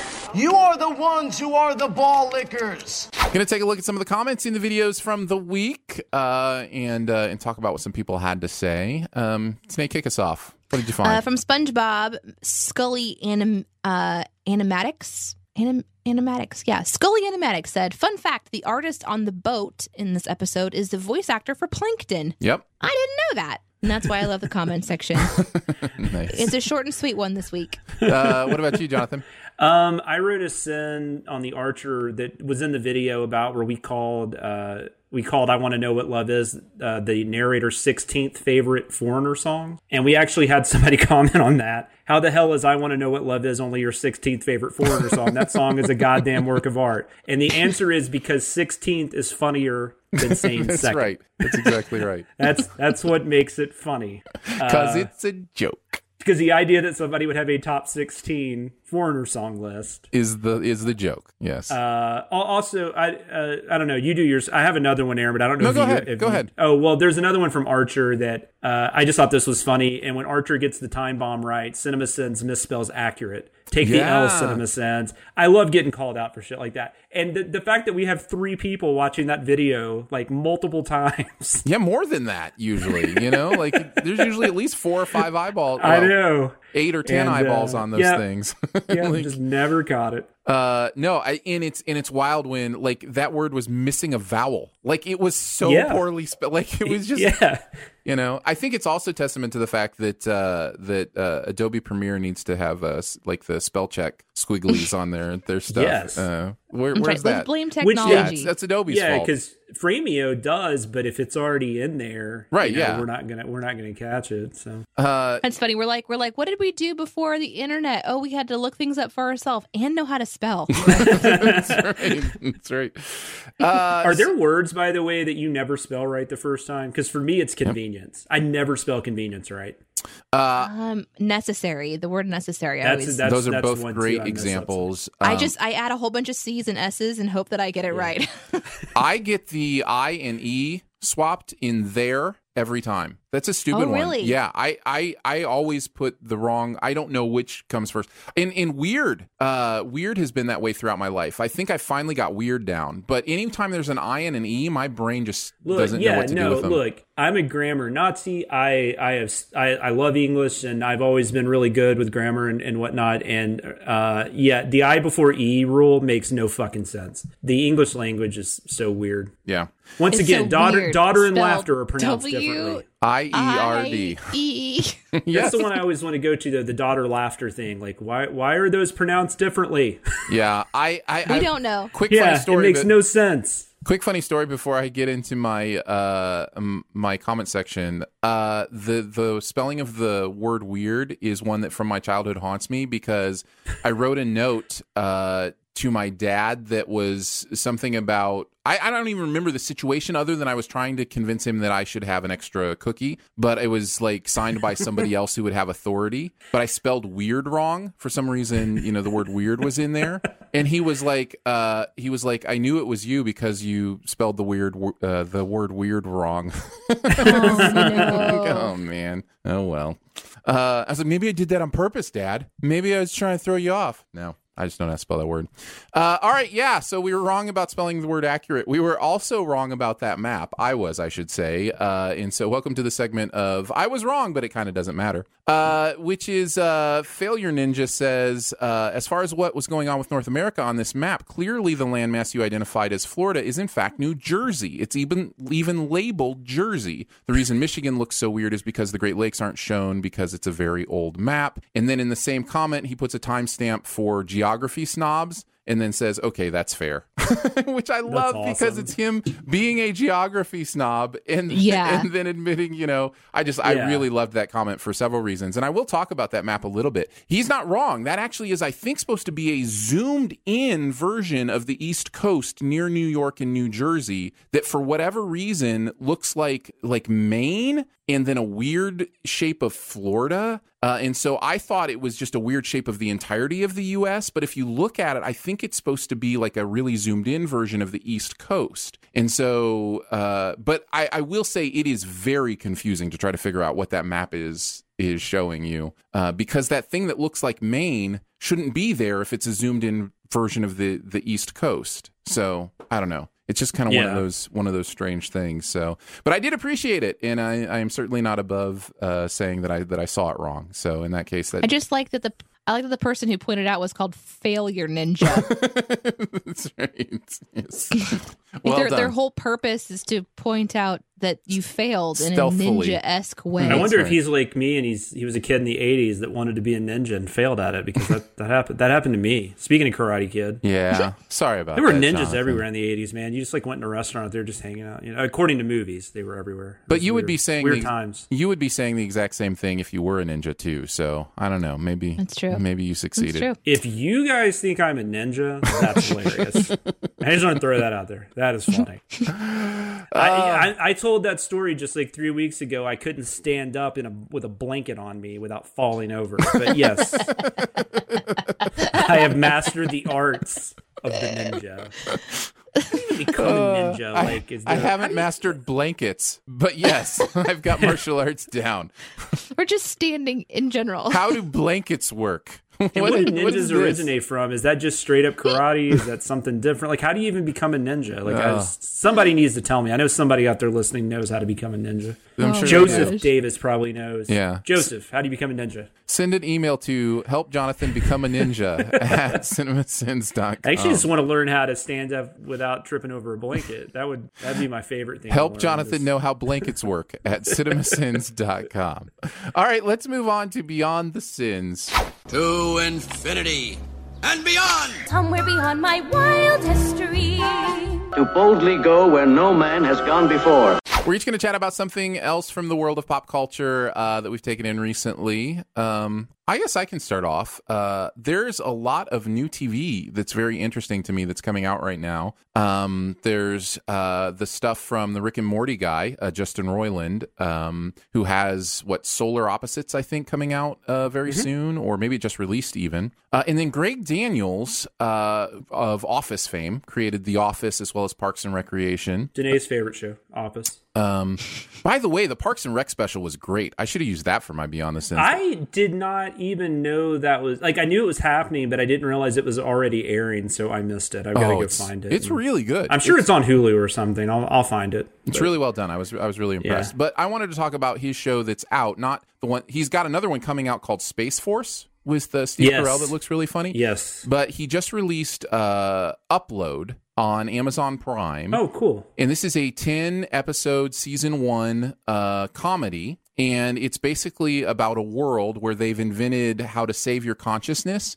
and so when you die they upload you to heaven uh to a certain kind of heaven and I've I've watched 3 episodes so far and I'm struck by a couple of things. Number one, Greg Daniels doesn't usually work in, hasn't in that I've seen him work in kind of the uh, cable era or streaming Mhm. era where content is, you know, you can make the content whatever you want. And so this is very TVMA uh, with sexuality and nudity and language. And I just, I haven't seen him do a sitcom kind of with that stuff, which is interesting because it, you know, it feels a little more uh, worldly and authentic um, in some ways. Uh, and then secondly, the technology in this is so interesting to me. Uh, I, I love kind of the idea of how they're setting up what this would be like, how it would work. I think if we were to sin it, we would definitely find some ways that it doesn't quite hold together. But at the same time, I think they're big thoughts, and I love big thoughts and big concepts. And this this show is full of big thoughts and concepts. Um, so I'm really enjoying it. Uh, I think it's funny. I laugh a lot, and it's also not afraid to be a little bit more serious. I think there's this underlying theme of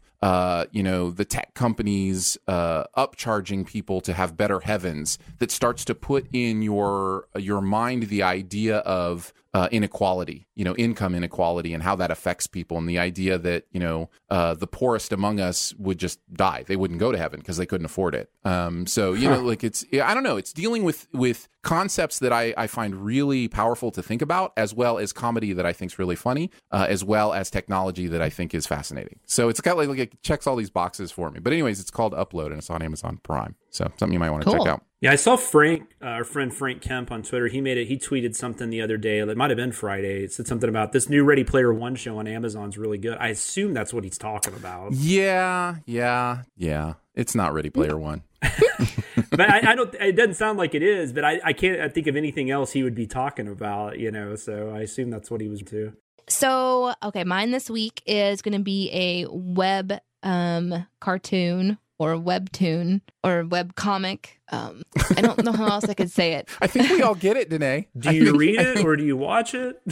I I was recommended this through Twitter. Um, Tim mentioned this to me, and it's on Webtoons, which is an app that I've mentioned before. I think I've talked about Lore Olympus a couple of times, which, if you hadn't heard me mention that one, that's a really, really good one. The art on that one's fantastic, and I'm up to date on that one. But I'm not up to date on this one. I'm still catching up. This one's called Newman, and it is super super fun. It's really really well drawn very very clever. It's everything that you want it to be and it has a d like a d&d-esque type of adventure to it. Um the main character's name is surprisingly newman. Uh, and he's this really like interesting gnome that kind of works for maybe like the police force called the creature removal department. And he's just been the, the beginning of, the, of this series is he's been assigned a new partner and her name is Gwen. And so it's sort of their relationship back and forth. But what's interesting about it and refreshing at, at least at this point in my in my catching up because there's a lot of content which is great. It's fun to be able to binge a comic right now um is that the story progresses in a really refreshing way. It's not like one of those long drawn out will they won't they situations uh, even in as far as their adventuring is, is concerned. You might wrap up an adventure in two comic uh, two comics back to back. And so there's this sort of fulfilling feeling that you have of uh, checking you know check mark that adventure is done. Oh what's next type of a thing? The artist uh, who is drawing this his name oh i just lost it ah, i'll try to find it. Uh, sorry artist. I know you're listening to the show and you really love our show so my bad. Um i don't know that. Don't know what it is. He does another one called jackie rose and that one's another really popular one. In fact i think newman was sort of like a little side thing. Oh josh ulrich is his name. Um, anyhow, I think Newman was even not really intended to be like a bigger hit or anything like that. Uh, I'm just sort of like reading some of the comments and figuring things out as I go, but people really, really love it. And it definitely has that adventure style to it. There's some um, new characters that I've been introduced to recently. There's some new plot lines that are kind of fun. There's some question marks as they're trying to, you know, adventure on these big um these big adventures. But one of the funnest parts for me is that if you're if you're into like uh some of the adventure lore uh newman is a gnome and gwen is a drow. And the drow culture is like they're they're from the underdark and um they have an interesting dynamic between the males and the females. That's all i'm going to say because it's just fun to kind of run into it unexpectedly. But it's staying true to some lore from adventures and books and things like this that just is really fun. And like i said super super clever really really great art. And again it's called newman and it's for free on webtoons. Sweet. Very nice. What do you got, Jonathan? Um, I've been catching up on some stuff, cleaning off my DVR, and I finally watched the first four episodes of The Last Dance, this uh, this documentary series on ESPN. Uh, the new episode airs tonight. And I will say, first off, if you're not really into sports, I would not necessarily tune me out. Um, my wife is not really doesn't watch a lot of sports, and she loves this so much that she has been bugging me every day, asking me what night it comes on because she never remembers when stuff comes on. It's and so, always like every Sunday. day this week, Every is this show- the night that the Last Dance comes on? Every show is on Sunday. That's what I've Yeah, learned. Every pretty one of them. Every yeah, show. pretty much. And they're showing two episodes. It's, it's going to be ten episodes, I believe. Mm-hmm. Uh, the first four have aired, and it is awesome. Um, this the 1990s. So going into the 97 and 98 season for the Chicago Bulls, they were coming off two champion two championships in a row and it was their fifth championship in seven years. And so the 97-98 season they were trying to win their sixth championship um, as a as a franchise and it would have been their second i guess three-peat. And they allowed this uh, documentary crew in to film they gave they gave this camera crew a lot of uh, access uh, because there was a lot of stuff going on in the organization. Um, the players like Michael Jordan, Scottie Pippen, Dennis Rodman, they were getting a little older. They were not, they weren't sure how many more years they had for them. And then, and also Phil Jackson, the coach, uh, had been there a while and uh, they had a general manager that was thinking maybe it was time to do a rebuild. So Jordan and his teammates kind of aptly named the season the last dance basically because they they were thinking this might be the last season. They really had a chance to do anything before the rebuild started. And so that's kind of what the focus of this documentary is. However they're also going back and they're showing like where the franchise was before Jordan got there in 1984, the things that happened between 1984 and their historic run starting in 1991. Um, this is the, the 1991 Chicago Bulls is what got me into basketball. Um, uh, which is interesting. I don't know. I know, Aaron, you're a big basketball person too, but you played, right? Yeah, I played. I, I've had a scholarship to play in college. In fact, Yeah. uh, yeah, I played a lot, and um, this this series is great. I'm loving it so. oh, have you been watching it too? Oh, yeah, cool. yeah, yeah, yeah. Uh, in fact, Danae's husband is a huge uh, Bulls fan from back in the day during this time, Nice. and so uh, when I've chatted with Justin, I've been like, "You have to watch. Like, you're gonna love this show." I'm curious if he's talked about it at all, Danae. Like, if he's, do you know, is he watching this or? No, I don't think so. Okay, he he he would love it. It is it is Yeah, so well done. would. It's so uh, it's just it's really well produced. For one, they just really know what they're Yeah. doing, telling this story. Um, Well, and one thing, and I, I, want- the one thing I was mentioning earlier about having access to social media is that, like, like I said, this is when I really got in basketball. I was watching, I watched a ton of NBA in this time period. I knew nothing about all this stuff going on behind the scenes. Nothing. Now, mind you, I guess if you watch like ESPN, if you watch Sports Center and stuff like that, you probably did hear some of these things, but like, you definitely didn't have the access to this stuff like you do now. And like, it's really interesting. And I also like the way the documentary, it's not like at first I thought it was to be like, oh, they're to make the general manager a bad guy. Uh, but they absolutely don't. In fact, right from the beginning, they show how Michael Jordan was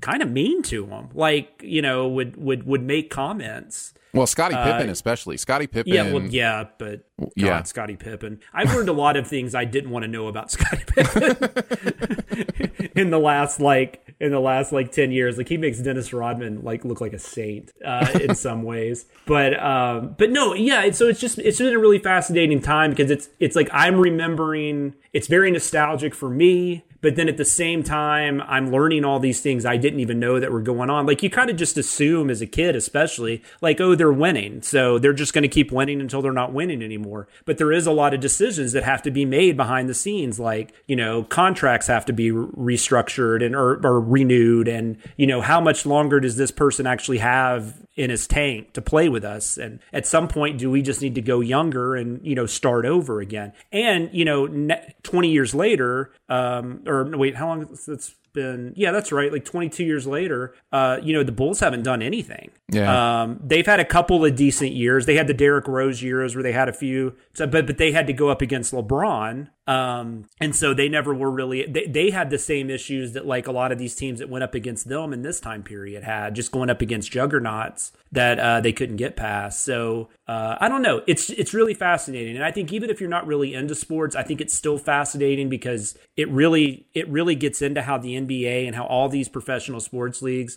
are a business when all is said and done. Um, and you know, and it's just I don't know. I, I like you said, it's so well produced, it's so well done. It goes back and forth with the footage, like the footage they were shooting that year versus current interviews versus stuff that happened before. Uh, it's just it's really running the gambit. I think really really well. So I've I've really enjoyed it. It's a it's a high recommend. As a uh, uh as so a Detroit far. Pistons fan, uh, the uh, third and yeah. fourth episodes are a ton of fun, uh, although they're from the perspective of the enemy. So you got to know that going in if you're a Detroit yeah, fan. that's interesting. I thought about that because so I remember that really well too because I had one of my best friends growing up was from Detroit and was a huge Pistons fan. So I remember those like the 3 or 4 years leading up to when the Bulls started dominating, they always ran into the Pistons and the Pistons always won. It was like it was like Red Sox Yankees. Yeah. Yeah, in some and ways. Then, and then finally 91, the the Bulls won they won the series against the Pistons and then, you know, the rest was pretty much history at that yep. point. But uh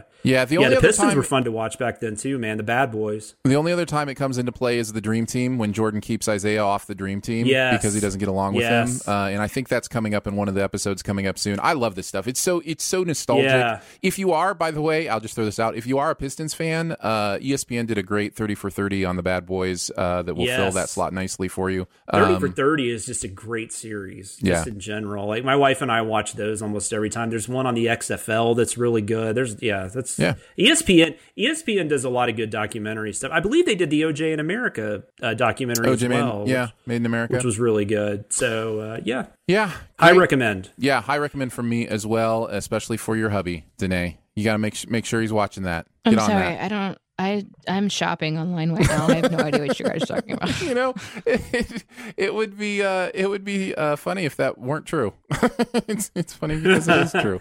Uh, find any good deals? What's that? I was asking her if she found any good deals. Uh, no, I'm well. I'm right now. There's six hundred dollars off of this Lady Alcott Victorian balloon chair, which is I think you beautiful. Need that. I think you need that. Yeah, I think so too. I think uh, now we've talked about it in the episode, you have to buy it. I think that. Uh, and then just after you when when your husband's like, "Why did you buy this?" Be like, "Hey, sweetie, there's this documentary series that Aaron and Jonathan recommended that I think you oh, really that's like." right. That's my connection. It looks kind of like half of a of a basketball in a way. so you see, honey, I had to. There's, there's no getting around it at that point. I think it's even tax deductible because I was working. No, it's it's funny because in Discord recently uh, there was a chat.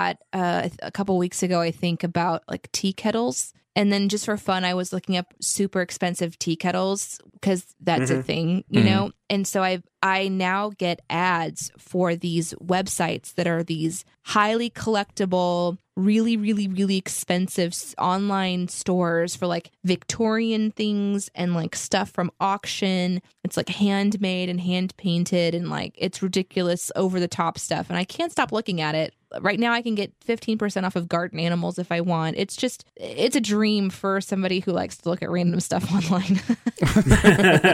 nice. I'm having a good time. Well, that's going to wrap it up for Behind the Sins this week. Don't forget to make sure you are subscribed. Uh, go ahead and leave a comment or rating as well wherever you listen. Uh, you can hang out with us on Twitter. Uh, the main Twitter is at CinemaSins BTS. Uh, mine is at Aaron Dicer. Hers is at Danae Says. D E N E E S A Y S. And his is at Sam Loomis 13. So for Jonathan Watkins, Danae Hughes, and myself, we'll see you next week and go Pistons.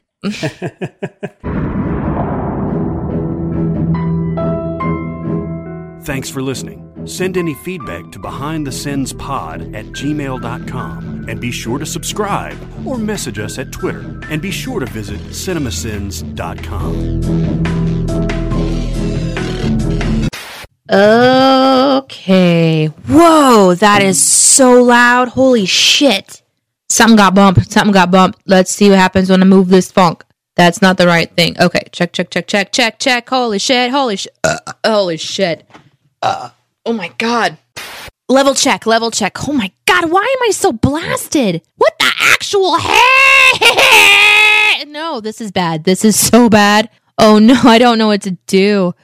Don't you cry for me, Argentina. The truth is that I never left you all through. Ah! Oh my God, it's terrible. What is happening? Oh no, this is all going to be in the outtakes.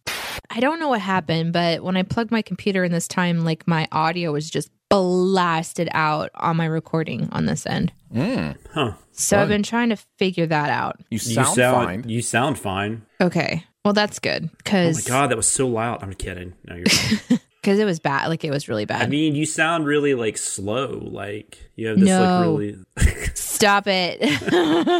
no. Could you connect to, hear me out on this, could you connect to the uh, Discord on your phone? You say phone for what? From my from from God, you have been watching Killing Eve. No, this is just who I am. And then afterwards I immediately go, and you know what? I just don't want to know. well, that's that's the thing with Danae is the second you start trying to explain something, she's like, nope, nope. nope. There's Try something different. thing that we did like post show where we would take the audio and we would run it through this like filter or whatever to make it better sounding or something. Yeah. It was like one of the final steps that we would do before we would upload our show to radio. I don't remember how I mean it was probably what 2 years. I would always be like I don't don't teach me. I don't want to know. It makes me angry for whatever reason.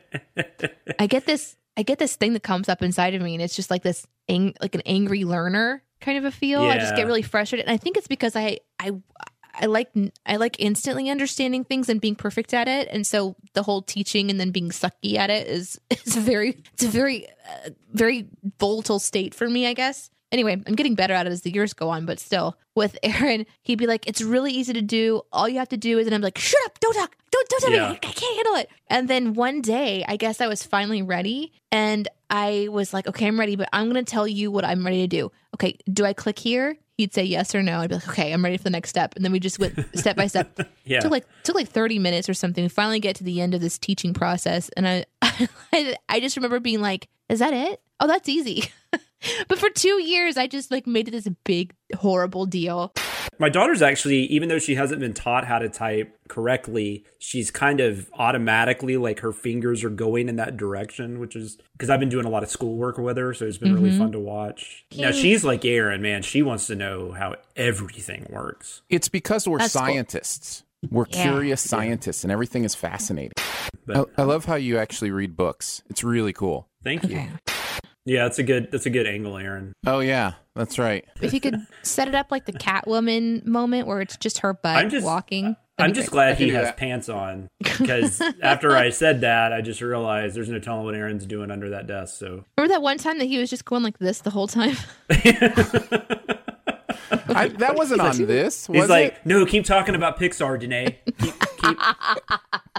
so, what does the boost mean? Like, is that It's just their it's not like an acronym or anything? No, no. it's not like B, ornery, Old Testament. I don't know. That was a Better good- off That was online, a good. tot That was a good effort, Jonathan. you got, you- you- Wait, what did you say? You just, I you just said you're be going really ornery slow Old through it, and then you Would completely boost? skip the S. But that's fine. That's fine. Just you know, I was just trying to think of something, you know, biblical. just I was watching your brain work, just trying to calculate it.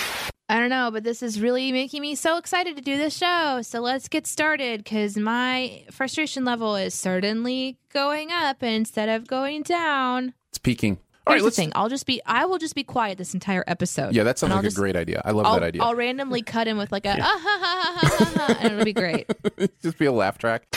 Maybe it's fine. Okay, I'm gonna go. But this seems to be going well, right? Yeah, super great, excellent. Is it okay? All right. That is that is Danae speak for. Let's not talk about it anymore. Let's just record. Uh, remember earlier when you were thankful I was wearing pants? you mean like 12 minutes ago? Yeah, yeah. You remember that? You guys remember that? Are you not really wearing pants? No, I am. I am. Oh, okay. I'm wearing my favorite uh, pajamas, which are very silky, but they always had this. Their their um, I call them gapper PJs, which basically means the the fly gaps too much for me to wear them publicly uh, as pajamas. If we all understand. Um, so my wife sewed my fly shut on these so that I could wear them around the house and not be self conscious. She sh- she sewed your crotch shut? yeah, she sewed the fly part shut. They don't have a button on them. Yeah, but the but there's one button and it's it just doesn't it doesn't work. No, maybe without, without maybe, going into too much detail, it just it, it just doesn't doesn't keep things maybe I, in. maybe I'm average enough to where the, the button works fine for me. Yeah, I don't have a problem with my parts coming out whenever I wear Yeah. pants like that. I if I could, if I if I button it up, it it usually stays in. I like it so much. I had her do it for all my pajama bottoms. So uh, so yeah, so all my pajamas are sewed shut. So now I have Well, to go. and pajamas. I mean, as far as going to the bathroom, like pajamas are easy to pull down. right, So that's what I was gonna it's say. It's not like you're not having to. It's not complex. You Yeah. don't need Oh, that boo-hoo. fly. Oh, boo hoo! You have to move clothing to piss. Oh!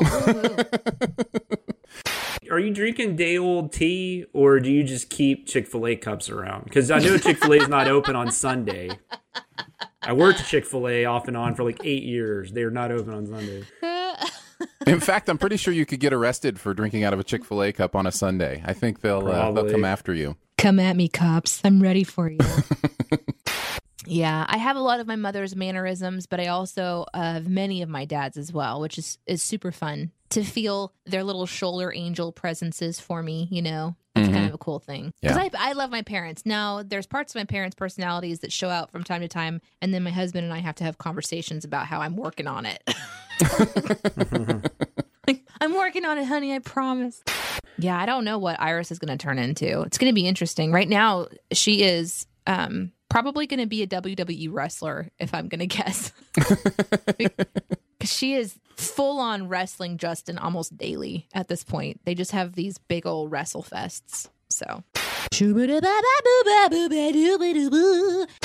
Um, so yeah, you guys both just cut out, but then I kind of caught up to what you were saying. So this is still fucked. That's great. Let's get going. I'm very frustrated with it, but okay. I'm just so used to Danae doing accents, and today in these days we have to call her uh, Danae Cultural Appropriation Hughes because uh, she just appropriates all the cultures. Yeah, I, I I I wish that I could do voices and accents and stuff without fear, but now I'm I'm like I'm not trying to be an asshole. Well, I just think it's interesting because there. I think the idea is not to make fun or to use someone else's culture for your own benefit, kind of idea. Like the, I think that's the idea of why cultural appropriation is is offensive and, and difficult. But like when you do a Russian accent, you're not punching down or anything. You know what I mean? Like there isn't a history of you know Russian servitude in America or something. I don't know.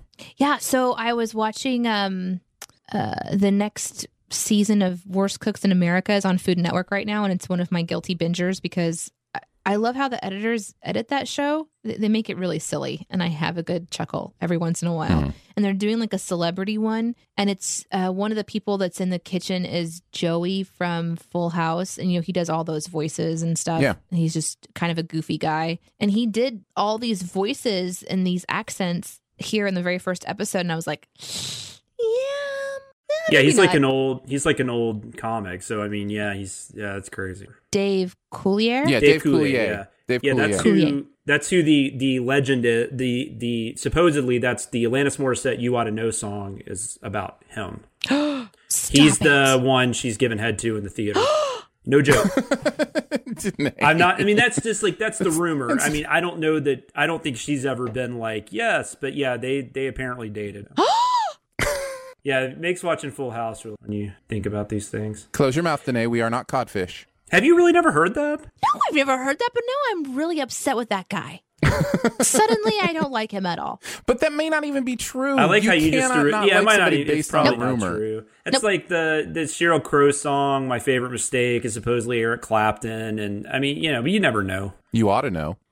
Think of the uh, the gauntlet that the Simpsons have had to run, being on the air for so long. You know, when when they started, it was no big deal for Hank Azaria to do. Uh, you know, uh, a, yeah, well, a, a, a poo, poo. What was that like seven, eight years ago? That became like a like. Mhm. Yeah, They- and, and within the last couple years, he has told them he's not willing to do it anymore. So That's, what it was. I that's knew something had happened recently So because you I don't watch it. it. anymore. So, and I, you know what? Culture changes. I think it, it, it makes sense. The point is, you never want to hurt someone. You never want to hurt someone's feelings. So Yeah. if someone expresses to you, "Hey, this hurts my feelings," you stop doing it, right? Like, yeah, I know. watched. Uh, I watched Heathers Friday night. I hadn't seen Heathers in like 25 years, and it absolutely holds up. I mean, it's it's a hell of a movie, and it's a really smart script and everything. But there is a lot of like gay slurs, and there's you know the the the way they do bullying in that, like the way they do the bullies in that movie, is really not appropriate. And uh, but at the same time, it's also a satire, so you kind of look at it from that perspective as well. But at the, but in the 80s, I mean, a lot of those slurs were just in every movie. So yeah, I don't know. It's weird. It's weird.